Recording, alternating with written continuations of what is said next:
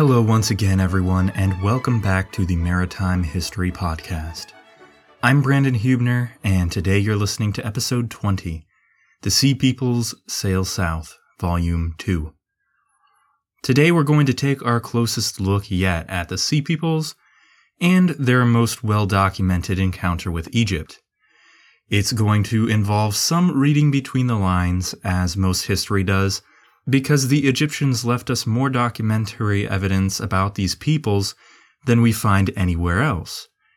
But the accuracy of the Egyptian view on things isn't always, well, accurate. One Egyptian inscription says of these foreigners and their origins that, quote, the islands shook and vomited forth their nations all at once. As we have seen over the past few episodes now, it wasn't quite so instantaneous. It certainly escalated toward the end, and maybe that's what the Egyptians were referring to in that inscription. But the ultimate collapse of the Bronze Age powers and the appearance of the Sea Peoples at various locations around the Mediterranean was the conclusion of a process that had begun at least a century prior to 1177. We wrapped up last time in 1180 BCE. The Bronze Age world was literally in flames. The Mycenaean people had been devastated, most of their palaces destroyed and abandoned. Basically, it's now thought that portions of the Mycenaean populace were among the Sea Peoples, but we'll get to that a little bit later in this episode. The Hittites had been completely destroyed by 1180, and although they probably weren't among the sea peoples, the Lukka were.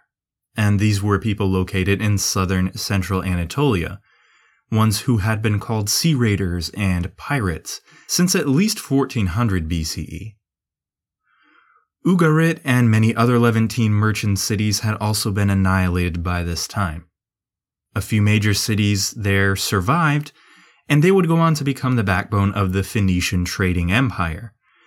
But most of the cities around that region never recovered, which left the region relatively weak and open to migrants coming in. From this place of destruction and the rapid culmination of societal collapse, we now move forward to 1177 BCE. I should note at the outset here that the Sea People's invasion of Egypt, the entirety of the account was written by Egypt, it was written by a man who claimed to have won glorious victory over the Sea Peoples, Ramesses III. As such, we can't necessarily take everything he says at face value. Egyptian accounts of battles and other successes generally are thought to be elaborate propaganda at worst and self aggrandizing exaggeration at best. You might expect, though, as we try to parse fact from fiction, we're left in a tough spot because this account is the only one we have concerning the invasion of the Sea Peoples. As usual, we will simply have to do the best we can. Let's start with the text of the inscription to see what Ramesses said took place. The text at Medinet Habu says, quote, The foreign countries made a conspiracy in their islands all at once the lands were removed and scattered in the fray. No land could stand before their arms, from Kati, Kod, Karkamesh, Arzawa, and Elatia on, being cut off at one time. A camp was set up in one place in Amaru. They desolated its people, and its land was like that which has never come into being. They were coming forward toward Egypt while the flame was prepared before them. Their confederation was the Peliset, Tejeker, Shekelesh, Danuna, and Weshesh, lands united. They laid their hands upon the lands as far as the circuit of the earth, their hearts confident and trusting. Now, a lot of this inscription does ring true, based on evidence that has been uncovered in other locations. First, the lands that Ramesses said were cut off were all actually destroyed in the decades around 1200 BCE. Khati is the Egyptian term for Hatti, the Hittites, a once great civilization that had been laid low by 1180 and was completely gone. Kode was also probably a region in southeastern Turkey, a place that also suffered destruction. Carchemish was part of the Hittite Empire at one point, but it lay a bit further east, so it also bordered northern Syria. As you might expect, it was also invaded, but it wasn't completely destroyed, just partially. Then we have Arzawa, a region that we've discussed, which is in southwestern Anatolia, and was the site of both Mycenaean raids and later destruction during the collapse. Finally, in the list, Alatia also saw invasion and destruction. Alatia was the island of Cyprus, which we talked about last time. Cyprus gives us the most problems in terms of knowing when exactly the destruction occurred and what caused it, but the occurrence of invasion and destruction is evident on the island and in the textual record. The bottom line then is that the geography listed by Ramesses III here isn't in too much dispute. The more difficult task comes with our examination of the groups who supposedly made up the Confederation of Invaders, the Sea Peoples. In the Medinet Habu inscription I read a minute ago, we see the five groups that I listed Peliset, Tejeker, Shekelesh, Danuna, and Weshesh. There is another supplementary inscription that lists the Shardana as well, which is a name that we've heard a few times now. Six groups of people, then, and I feel the need to reiterate something that I hope I've made clear enough by now. The term Sea Peoples wasn't really affixed to this group until it started getting used in the 19th century, and it began to stick within academic circles.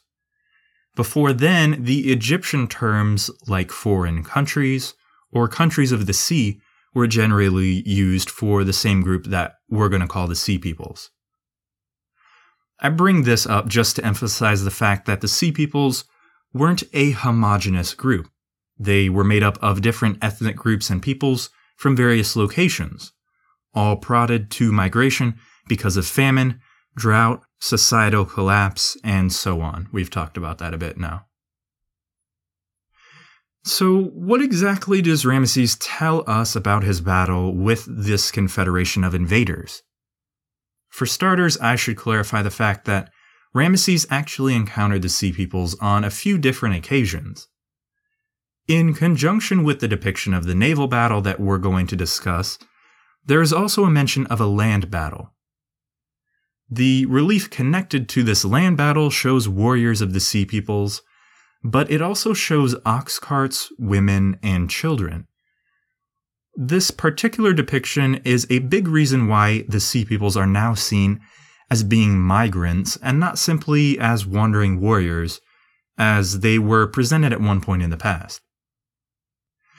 Beyond this land battle that's mentioned, the main depiction and account talks about a great naval battle where Ramesses defeated the Sea Peoples, although there may have been two naval encounters depending on how you interpret it exactly. But we'll talk about the main one now. I'm going to read you Ramesses' version of the conflict, but again keep in mind the Egyptian state propaganda angle to everything. Listen to how Ramesses describes himself, for instance. And then we'll try to look at some of the underlying meaning a little bit later. Following the paragraph from earlier about the countries the Sea Peoples destroyed on their way down south to Egypt, Ramesses then recounts the following. Now it happened through this God, the Lord of gods, that I was prepared and armed to trap them like wild fowl. He furnished my strength and caused my plans to prosper. I went forth, directing these marvelous things I equipped my frontier in Zahi, prepared before them. The chiefs, the captains of infantry, the nobles, I caused to equip the river mouths like a strong wall, with warships, galleys, and barges. They were manned completely from bow to stern with valiant warriors bearing their arms, soldiers of all the choicest of Egypt, being like lions roaring upon the mountain tops. The charioteers were warriors, and all good officers, ready of hand. Their horses were quivering in their every limb, ready to crush the countries under their feet. I was the valiant Montu, stationed before them, that they might behold the hand to hand fighting of my arms. I, King Ramesses III, was made a far striding hero, conscious of his might, valiant to lead his army in the day of battle.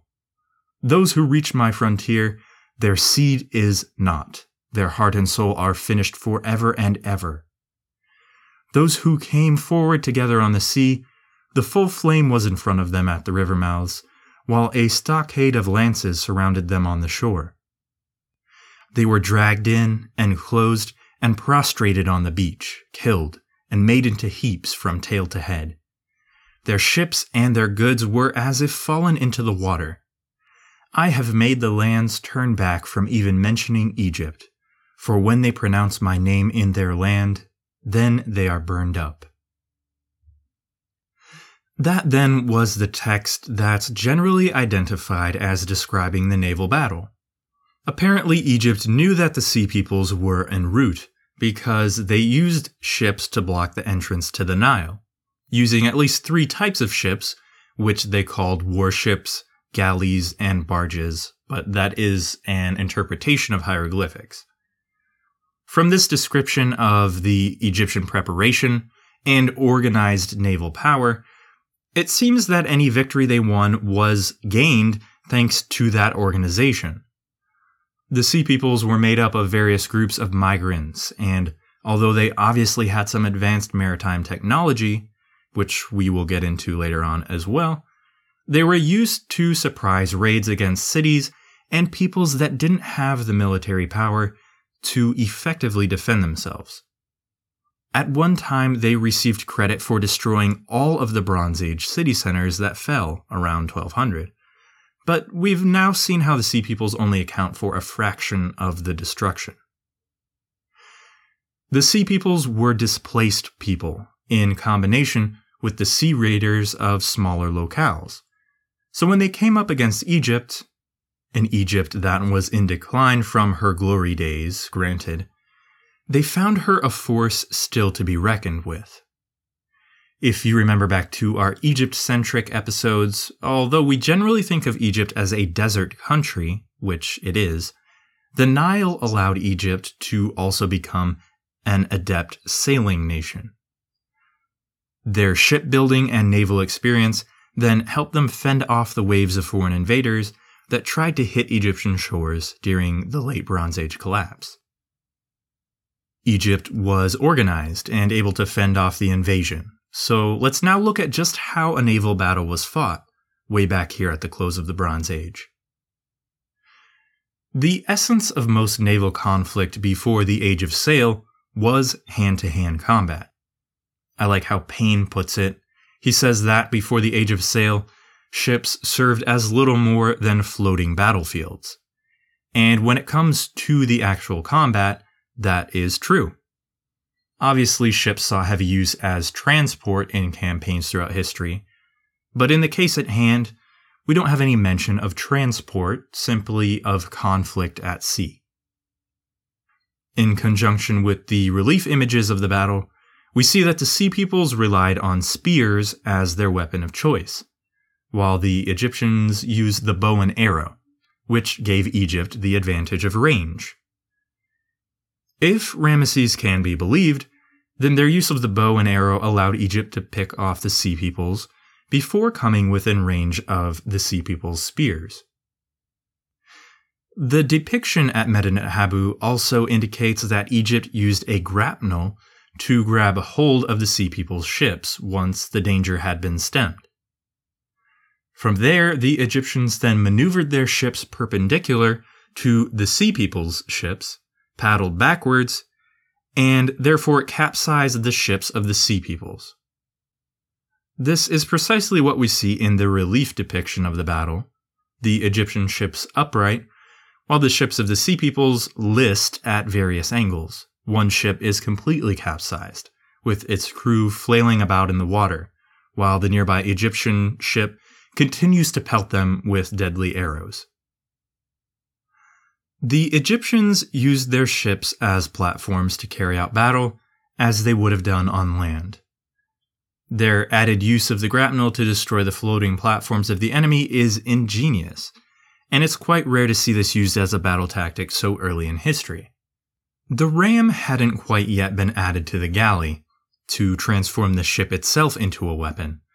So at this point in history, you could even say that the grapnel used against the Sea Peoples was the first true nautical weapon.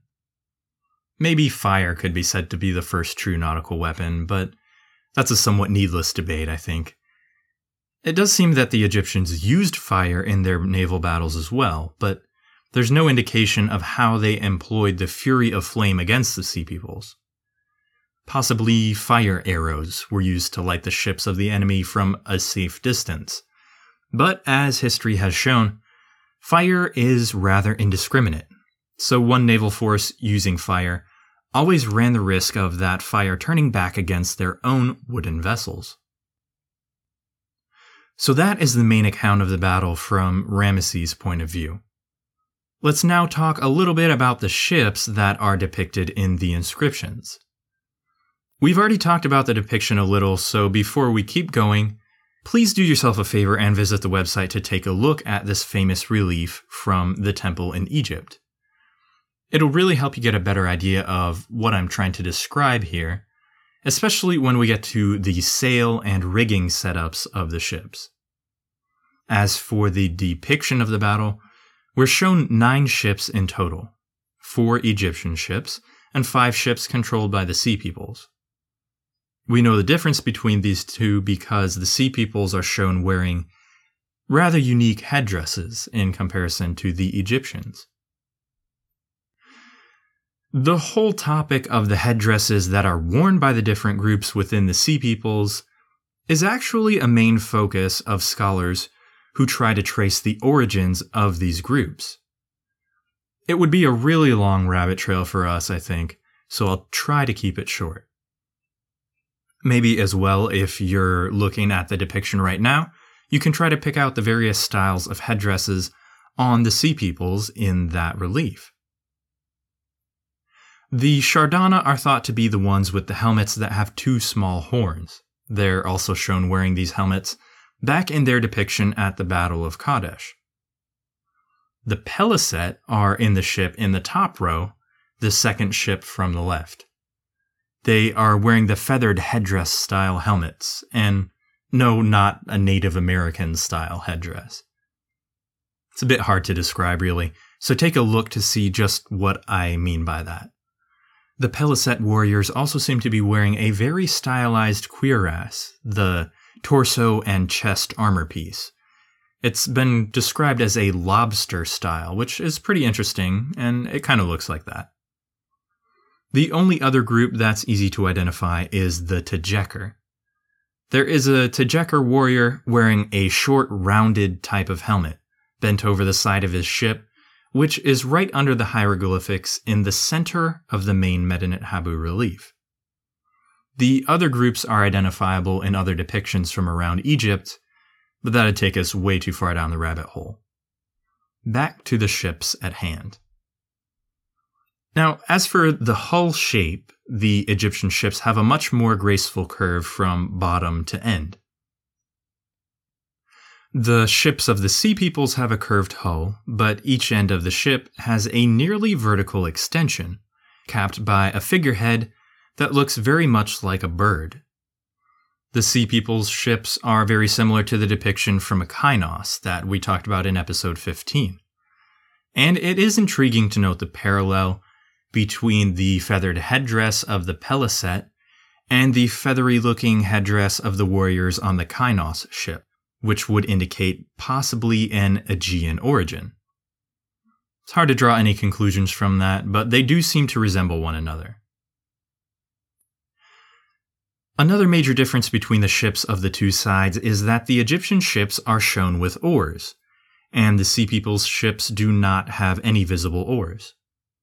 The main thought about this difference is that the purposeful depiction of the Sea People's ships without rowers and oars was meant to indicate that the Egyptians had pulled off a surprise attack against their enemies, who had been lured into the river mouth, and put away the oars and brailed up their sails.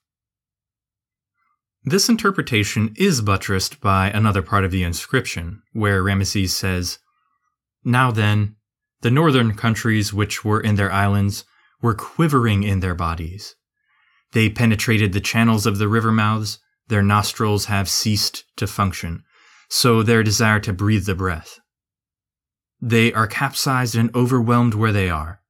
Their weapons are scattered upon the sea, his arrow pierces whom of them he may have wished, and the fugitive is become one fallen into the water.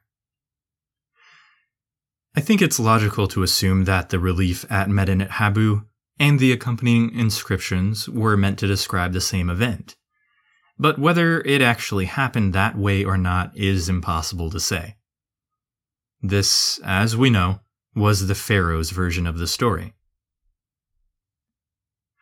Getting back to the depiction, one of the most important pieces of information we can pull out concerns the sails that were used on the ships of both sides of this conflict.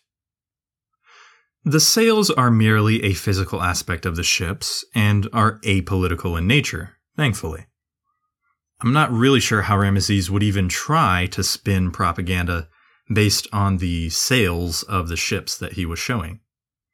So I think we can put a little more confidence in the view that these were the actual sail types that were being used at the time, both by the Egyptian warships and by the ships that the Sea Peoples had either built or gotten their hands on.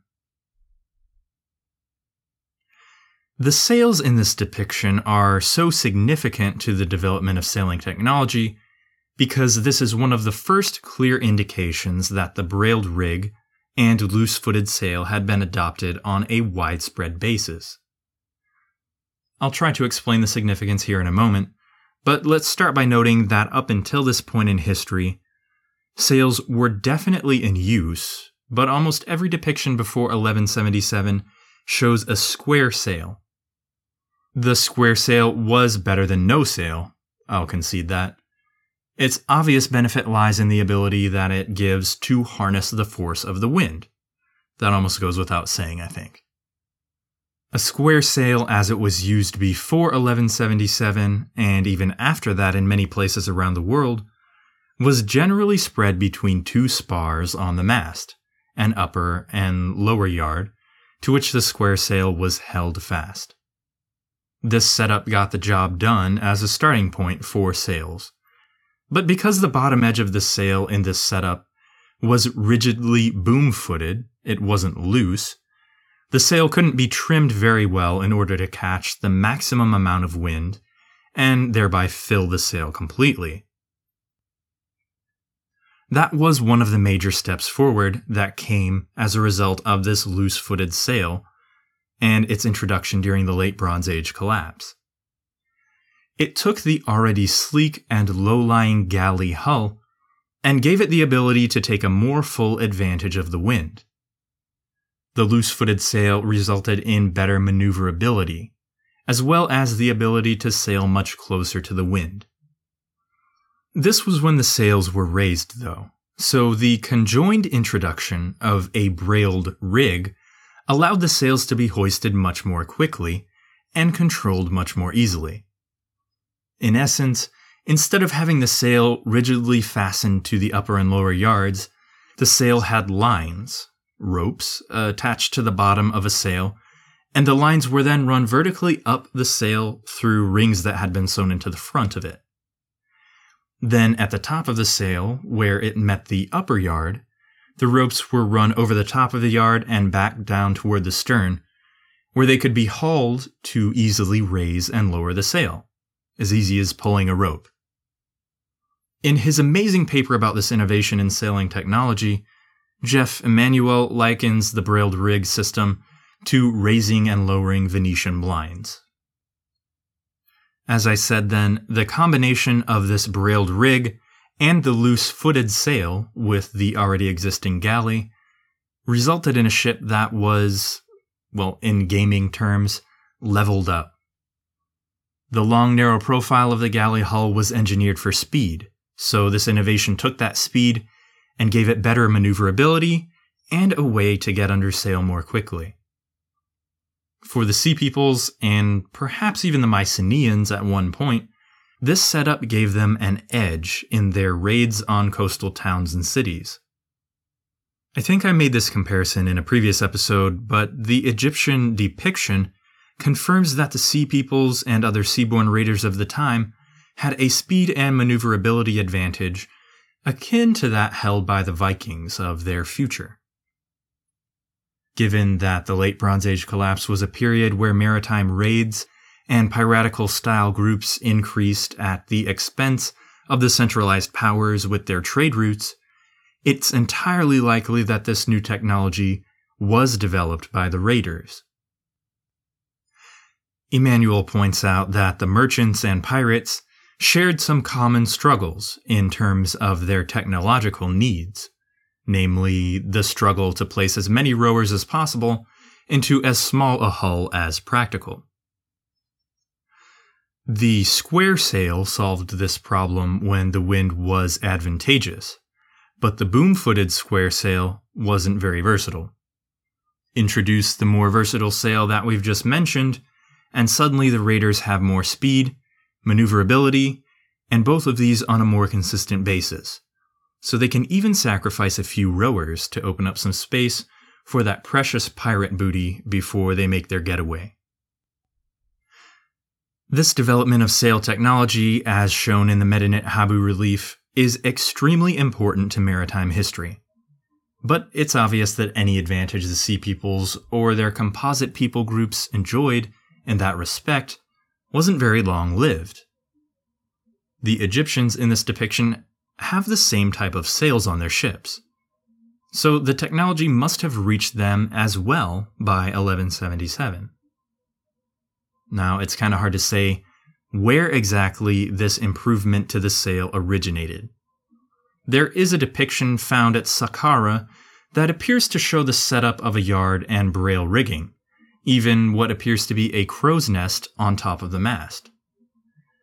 The depiction was found in Egypt, but it shows a ship of Syro Canaanite origin, and it's thought to be about a century older than the Medinet Habu depiction even with a conservative date of 1250 BCE or so. This depiction shows us that the brailed rig, loose footed sail, was probably in use by merchants from the Levant before the Bronze Age collapse really accelerated. And it must have been known to the Egyptians as well, since it was depicted in Egypt. We have also seen that even prior to 1250, the Egyptians had been the subject of an attempted sea invasion, even if it was small in comparison to 1177.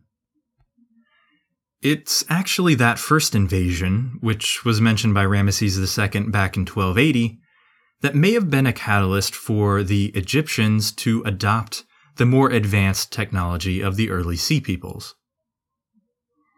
If you remember earlier in our episodes, we talked about how Ramesses II took some of the Shardana captive. He used them in his bodyguard at Kadesh. But we also have evidence that he may have reverse engineered the ships used by the Shardana in that unsuccessful invasion. The Hittites were still kicking back in 1280, and there's a letter written from Ramesses II to Hattushilish III where Ramesses says that he's sending a pair of ships up to the Hittites so that the Hittite king's shipwrights can draw a copy in order to build a similar ship. We've seen how the Hittites weren't really a seafaring empire, but how they made a go of invading Cyprus toward 1200 BCE because it had become a hotbed for sea raiders. Proto Sea Peoples, maybe. Egypt's early successes in repelling the Sea Peoples and this letter from Ramesses that he's sending ships up to the Hittites lead us to a very intriguing thought.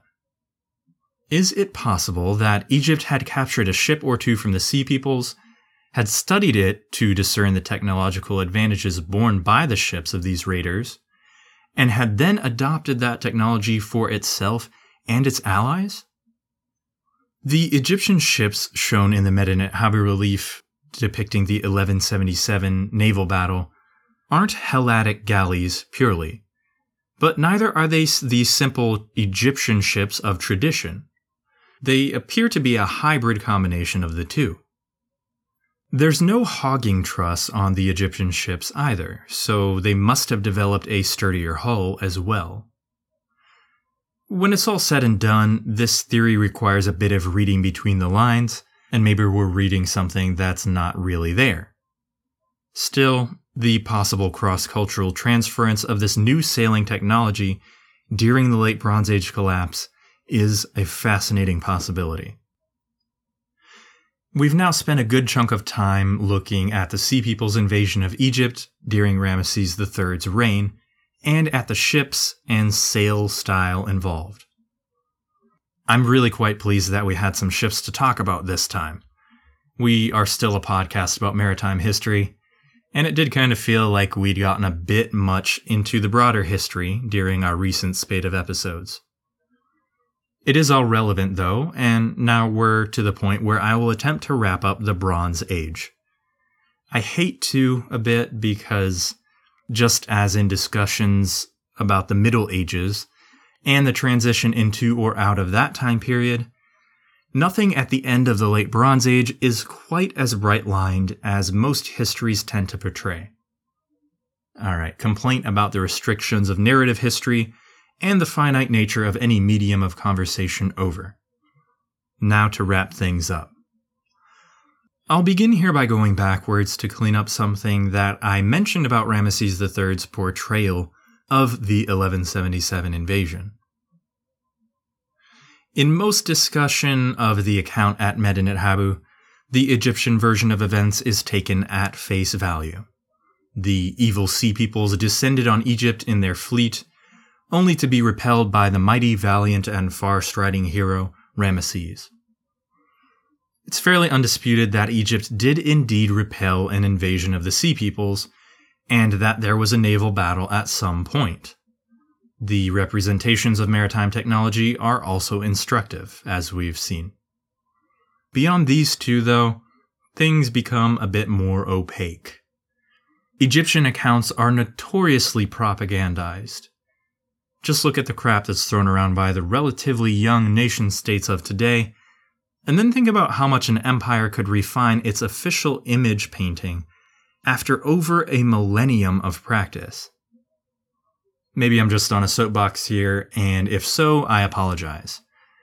What I'm trying to say is merely that Egypt was under just as much pressure as the other Bronze Age powers were at this late point in the Bronze Age. Ramesses repelled the Sea Peoples, sure. But I think that his account of those clashes was a highly idealized account. He needed to boost his image as a ruler. The world was falling apart, and his political footing in Egypt was pretty flimsy as well. I wouldn't be at all surprised if Ramesses inflated the danger posed by the Sea Peoples so that he could claim to be the ruler who restored order to Egypt amidst a world in chaos. The actual inscription at Medinet Habu bears many echoes to the earlier inscriptions about the earliest incursions of the Sea Peoples into Egypt, those left by Ramesses II and Merneptah. However, by 1177, the disorder of the Bronze Age had reached new heights.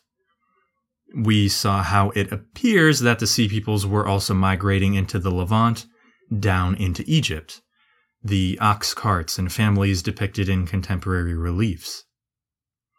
At the same time, there is evidence that the famine and drought of the time were also affecting Egypt, and that some of the foreign populations of workers were showing signs of unrest.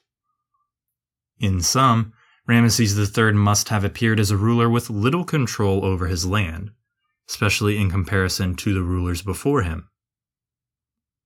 The depiction of his glorious victory over the Sea Peoples seems to have been his bid to show that he really was in control, that the chaos of the outside world would be held at bay once it hit the borders of Egypt. A deeper examination of the political, ideological, even the religious elements motivating the Medinet Habu account can be found in a very insightful senior thesis by a one time history student named Scott Peters. The thesis is titled Decoding the Medinet Habu Inscriptions The Ideological Subtext of Ramesses III's War Accounts. And I'll link to it on the show notes for today's episode. I love the things that you can find online when you know where to look, and I'm really glad to have found that thesis in my reading on today's topic. For an undergraduate thesis, it's exceptional, and I hope you'll skim it at least. The nutshell version of this whole bullet point, though, is simply that the Medinet Habu account is immensely important, but that we must keep it in proper perspective. The Sea Peoples were migrants teamed up with experienced sea raiders, displaced by forces outside both their control and the control of the Pharaoh of Egypt. The issues of control over the chaos and what exactly drove the Late Bronze Age collapse were issues that we talked about a lot last time. I don't want to beat the dead horse by wandering into more complexity here, so why not jump right to a theory about the result of the Late Bronze Age collapse? The world at that time was complex, we agree on that. Highly complex, even when a complex system ultimately does collapse, it naturally fragments into smaller pieces. That's precisely what happened in this case with the reduction of trade and the survival of culture on a more piecemeal level. Some of those pieces, the ones who had escaped the collapse largely unscathed, were in prime position to become the powers of the early Iron Age. Before we get there, though, we need to return for the last time to the Sea Peoples, the last time that we'll meet them under that moniker. Over the gradual decline that was the late Bronze Age collapse, the various people groups that made up the Sea Peoples migrated. I would venture a general observation that much as some things tend to follow the path of least resistance, some of the Sea Peoples may have chosen their final destination because it was open for the taking.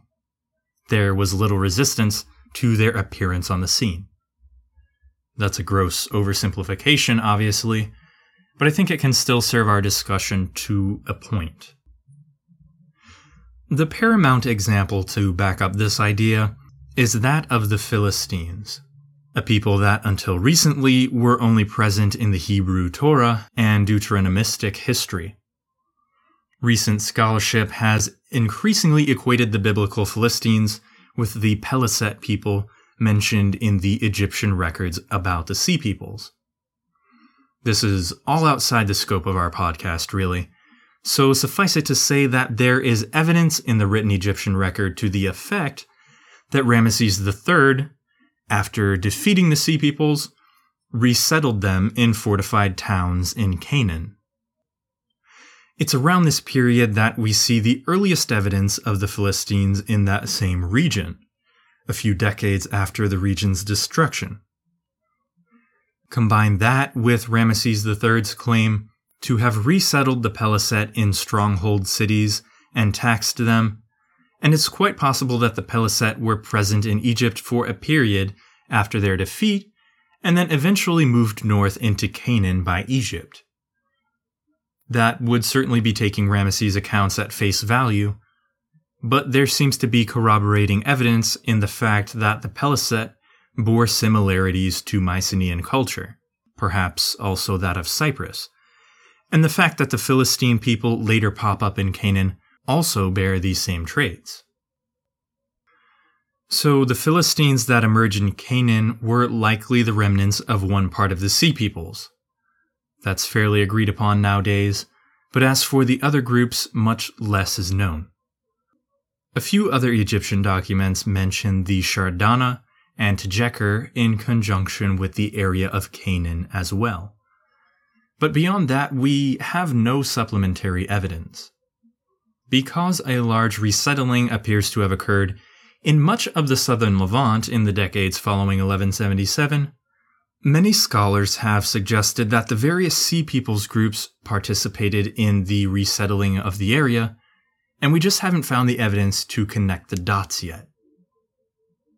It's certainly possible, as we know that the ancient Israelites were also able to take advantage of the regional flux there and to settle the lands that weren't already occupied by the Philistines and other Canaanites, which thereby set the stage for the Iron Age battles that comprise large chunks of the Hebrew Old Testament. This resettling of the southern Levant was a gradual process, just like the Bronze Age collapse was in the whole. The well known theory of Israel Finkelstein is that the migration of the Sea Peoples occurred over a period of decades, and the evidence we've seen bears that out by and large. It wasn't until 1130 BCE or so that the Sea Peoples had well and truly settled in Canaan and the surrounding region. The gap in temporal proximity between the destruction of Mycenaean cities and the resettling of these peoples in Canaan that bore some elements of Mycenaean culture tells us that the Sea Peoples who ended up in the Levant by way of Cyprus and Anatolia probably weren't the one time rulers of Mycenae they weren't the upper class. They seem to have been the generation removed from Mycenae's fall, the humbler culture left in the wake of the palace destructions, people forced to find a new home in the world. This was likely the case with the other groups that made up the Sea Peoples, so the ultimate conclusion is one that we've skirted quite a bit now. The Sea Peoples weren't the main driving force of the Late Bronze Age. In places, they were a heavily contributing factor, but the collapse as a whole was the result of a confluence of many factors. The Sea Peoples seem to have been both victims of these and opportunists, ready to and maybe even forced to seek a new home amidst the chaos. That's really where I come down on this period, as if you haven't figured that out by now. I'm not sure what more I can add, honestly. We've seen a lot of material by now, material that I hope has been informative and maybe even some of it new to you. The chaos that engulfed the Bronze Age world seems to have, rather inexplicably, spared a specific area that will come into our story in a large way beginning in episode 21. For some reason, the region that we now know as Phoenicia modern day Lebanon, emerged from the chaos largely unscathed, setting up the Phoenicians to become the early maritime power of the Iron Age. As Cline notes, maybe they only seem to have gotten off easily because their area has seen a relative lack of excavation work when compared to some of the other areas where there is evidence of destruction but that disparity can only be remedied with time. What we know for now is that Phoenicia did indeed emerge from the collapse to become a power, but that is all for later. In conclusion, here, I'll share with you one final thought on the way the Bronze Age collapse ultimately shook out. Several times the phrase Ordo ab Chao entered my mind in contemplating the Sea Peoples and how the Bronze Age to Iron Age transition progressed. The Bronze Age collapse really does seem like chaos when seen as a whole. Highly developed, centralized palace economies and trade networks are destroyed in a relatively short span, and mass migration ensues. Mighty civilizations are decimated, some to the point of annihilation. Yet smaller pieces survive and adapt setting the stage for a new age. This last quote, taken from Cline's book again, but quoting historian James Muhly, is a nutshell summary of it all. Muhly saw the 12th century BC not as a world dominated by sea raiders, pirates, and freebooting mercenaries, but rather as a world of enterprising merchants and traders, exploiting new economic opportunities new markets, and new sources of raw materials.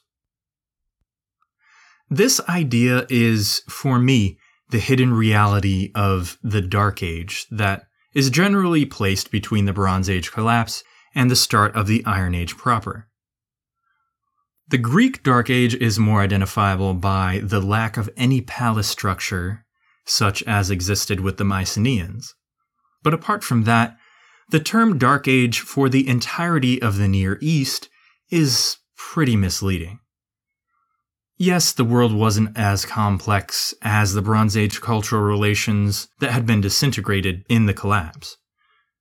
But the two centuries or so immediately following 1150 BCE were a time of rebuilding, reorganization, and germination for the seeds that would later sprout into some of the cultures and civilizations that still undergird Western civilization today. The Phoenicians, the Greeks, and even though they weren't really a maritime culture, the Israelites. They all emerged as a result of and because of the collapse. Cline calls the Dark Age the catalyst of a new age, and in our next season, that new age will be our new focus. That, I guess, is the end of season one and of today's episode. Like I said, our next season will begin with the Phoenicians and look at the development of Iron Age maritime powers, down through to the Greeks and their myriad contributions to maritime history. We'll finally have battles and wars, warships proper, and everything that comes with those topics, so I am definitely looking forward to what our upcoming season has in store. I may do a review episode in between seasons to summarize everything, in a more concise way. That might be a tall task, but if you think a summary episode is superfluous, then let me know and we'll just skip it and get onto the new material a little more quickly. I do plan to do an episode or two in between to look at some early watercraft of places that didn't fit into the narrative well because we don't know much about them. Things like the logboats of Northern Europe, early America, and some of the other rafts and hide boats in use in Asia, down to Australia, all over the place, really. The thing there is that we've covered the original source history as far as it goes. So the discussion of these other boats and places is based on archaeology and theory, and not much else. Maybe one episode will suffice there, we'll just see how it goes. Last but not least today, thanks are in order to Ralph and John for their kind donations to the podcast. Thanks as well to Skyraider for the thoughtful review on iTunes, our first review from the lovely country of Germany as well, I think. If you'd like to leave a review or would consider donating or becoming a member to support the growth and development of the podcast, all of that information is available on our website, maritimehistorypodcast.com. Also, there you'll find links to sources for today's episode, images for all of our episodes, and some other information that might be supplementary to the episodes and a little helpful. That does it for our material in this first season. We will be back before long to continue the journey forward in time. And until then, thanks for listening to the Maritime History Podcast.